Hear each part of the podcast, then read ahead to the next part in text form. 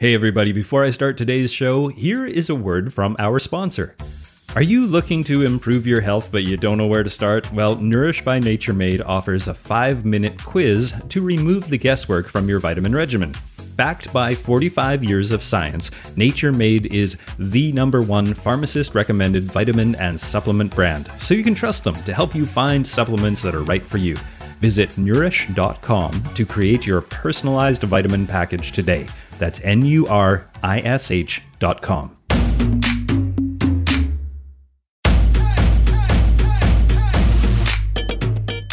Welcome to the Get Fit Guys quick and dirty tips to slim down and shape up. My name is Ben Greenfield, and I'm the Get Fit Guy.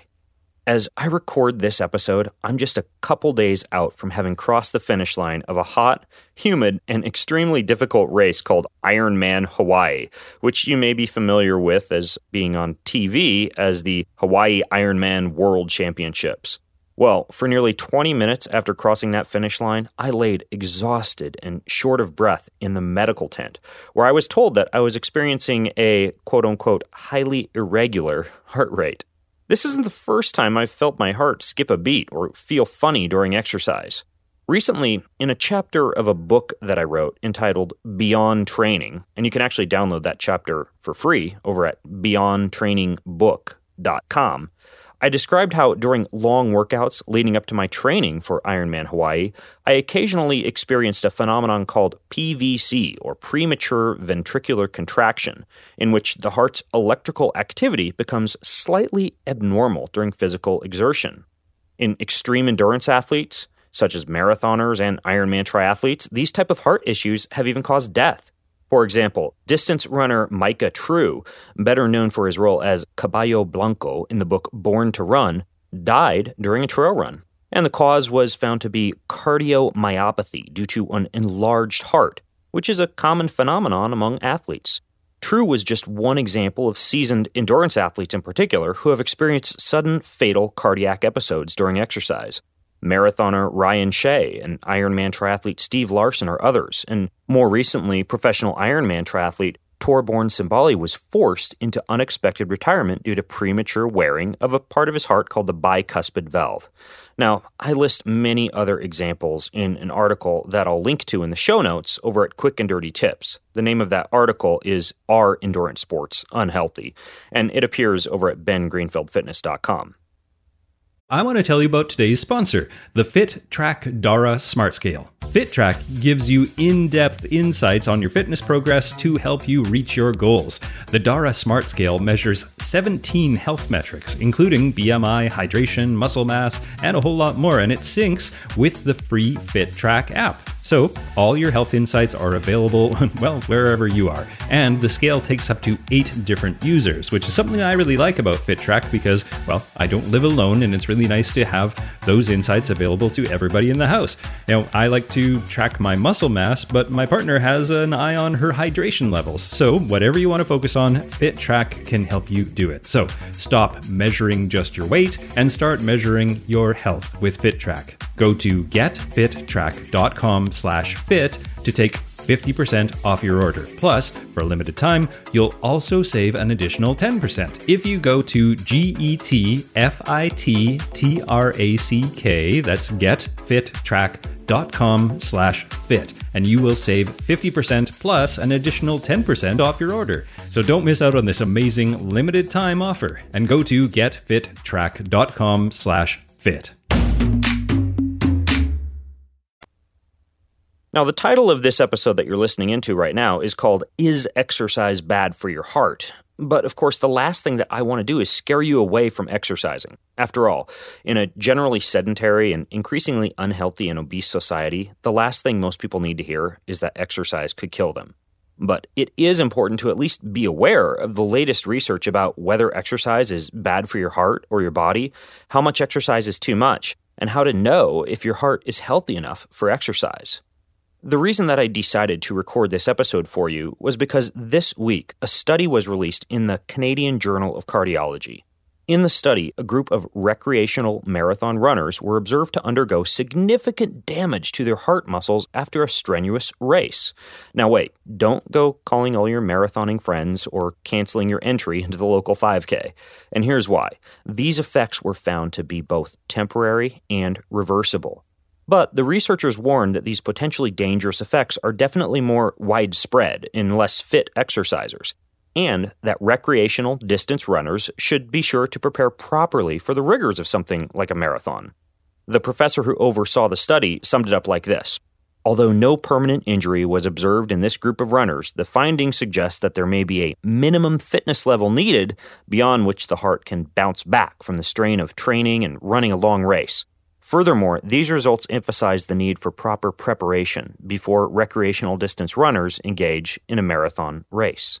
So, although it may seem obvious, the main takeaway is this don't jump into a hard exercise session, workout, or race for which you're inadequately prepared. By pushing too far outside your comfort zone, you could indeed put yourself into a situation where exercise could be bad for your heart. Not only do you not need to be scared away from exercise, but you should actually take comfort in the fact that it can make you live longer, in the episode called Is Running Bad for You, I describe how a large study showed regular jogging to increase the life expectancy of men by 6.2 years and women by 5.6 years. And in that same episode, I compare exercise to alcohol intake, pointing out the fact that while there is significant research to show that drinking too much or running too much could actually be dangerous for you, the occasional glass of red wine or moderate amounts of jogging appear to significantly extend your life. Ultimately, exercising more than 90 minutes a day is where the law of diminishing returns seems to kick in.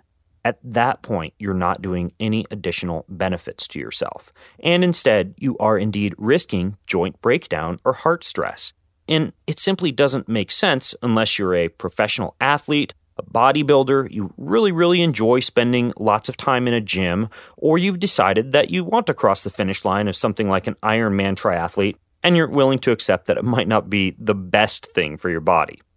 In the episode, Can You Exercise Too Much, which I'll link to in the show notes over at quickanddirtytips.com, I also give you a few quick tips to know if you're overdoing exercise, including 1 you're always sore or you get injured frequently. Two, you have trouble sleeping or you're constantly fatigued during the day. Three, your morning resting heart rate gets consistently higher. Or four, you sacrifice family, work, or personal obligations to exercise instead. Now, just in case you may be interested in determining whether or not you've actually done any damage to your heart, if you've ever engaged in significant, excessive, or strenuous exercise in the past, here is what you can do. Just three weeks ago, I went into my local cardiac facility and underwent two procedures that you could easily do in your local hospital or cardiac center. Now, unfortunately, unless you've been diagnosed with heart issues by your physician, you'll probably need to pay the majority of costs for these tests out of pocket but they might be worth the peace of mind for you. The two tests were one, an exercise electrocardiogram, also known as a stress ECG, which provides information about how your heart responds to exertion. It usually involves walking on a treadmill and then eventually running, or pedaling a stationary bike at increasing levels of difficulty while your heart's electrical activity, heart rate, and blood pressure are monitored. This test is good at detecting the kind of arrhythmias or PVCs that I described earlier. And then there's also what's called a transthoracic echocardiogram, which is a heart test similar to an X ray, but without the radiation. This procedure uses the same technology used to evaluate a baby's health before birth, aka an ultrasound a handheld device called a transducer is placed on your chest, and this transmits high frequency sound waves which bounce off the heart structures, producing images and sounds on a screen that can be used by a doctor or diagnostician to detect heart damage, wall thickness, heart size, valve function, or significant amounts of scarring. This test will only show areas of serious damage, not the less significant mild scarring you may have from endurance exercise, but it's also a, a less fancy procedure that you're going to be more likely to be able to find easily available to you. Now, although there are certainly fancier, more expensive procedures, if you do these two tests, you'll find out most of what you need to know about your heart. In my case, it turned out that, sure, I do indeed have a few electrical abnormalities that creep up during extreme exercise, but it also turns out they're nothing out of the ordinary. And according to the cardiac physician who oversaw my test, it turns out that nearly everybody's heart jumps around just a bit once they get up to very high levels of exertion. Now, I understand that you may have more questions about whether exercise is bad for your heart. So you can leave your comments, your thoughts, and your questions over at facebook.com slash getfitguy. And until next time, this is Ben Greenfield, the Get Fit Guy, asking you, what are you waiting for? Go get fit.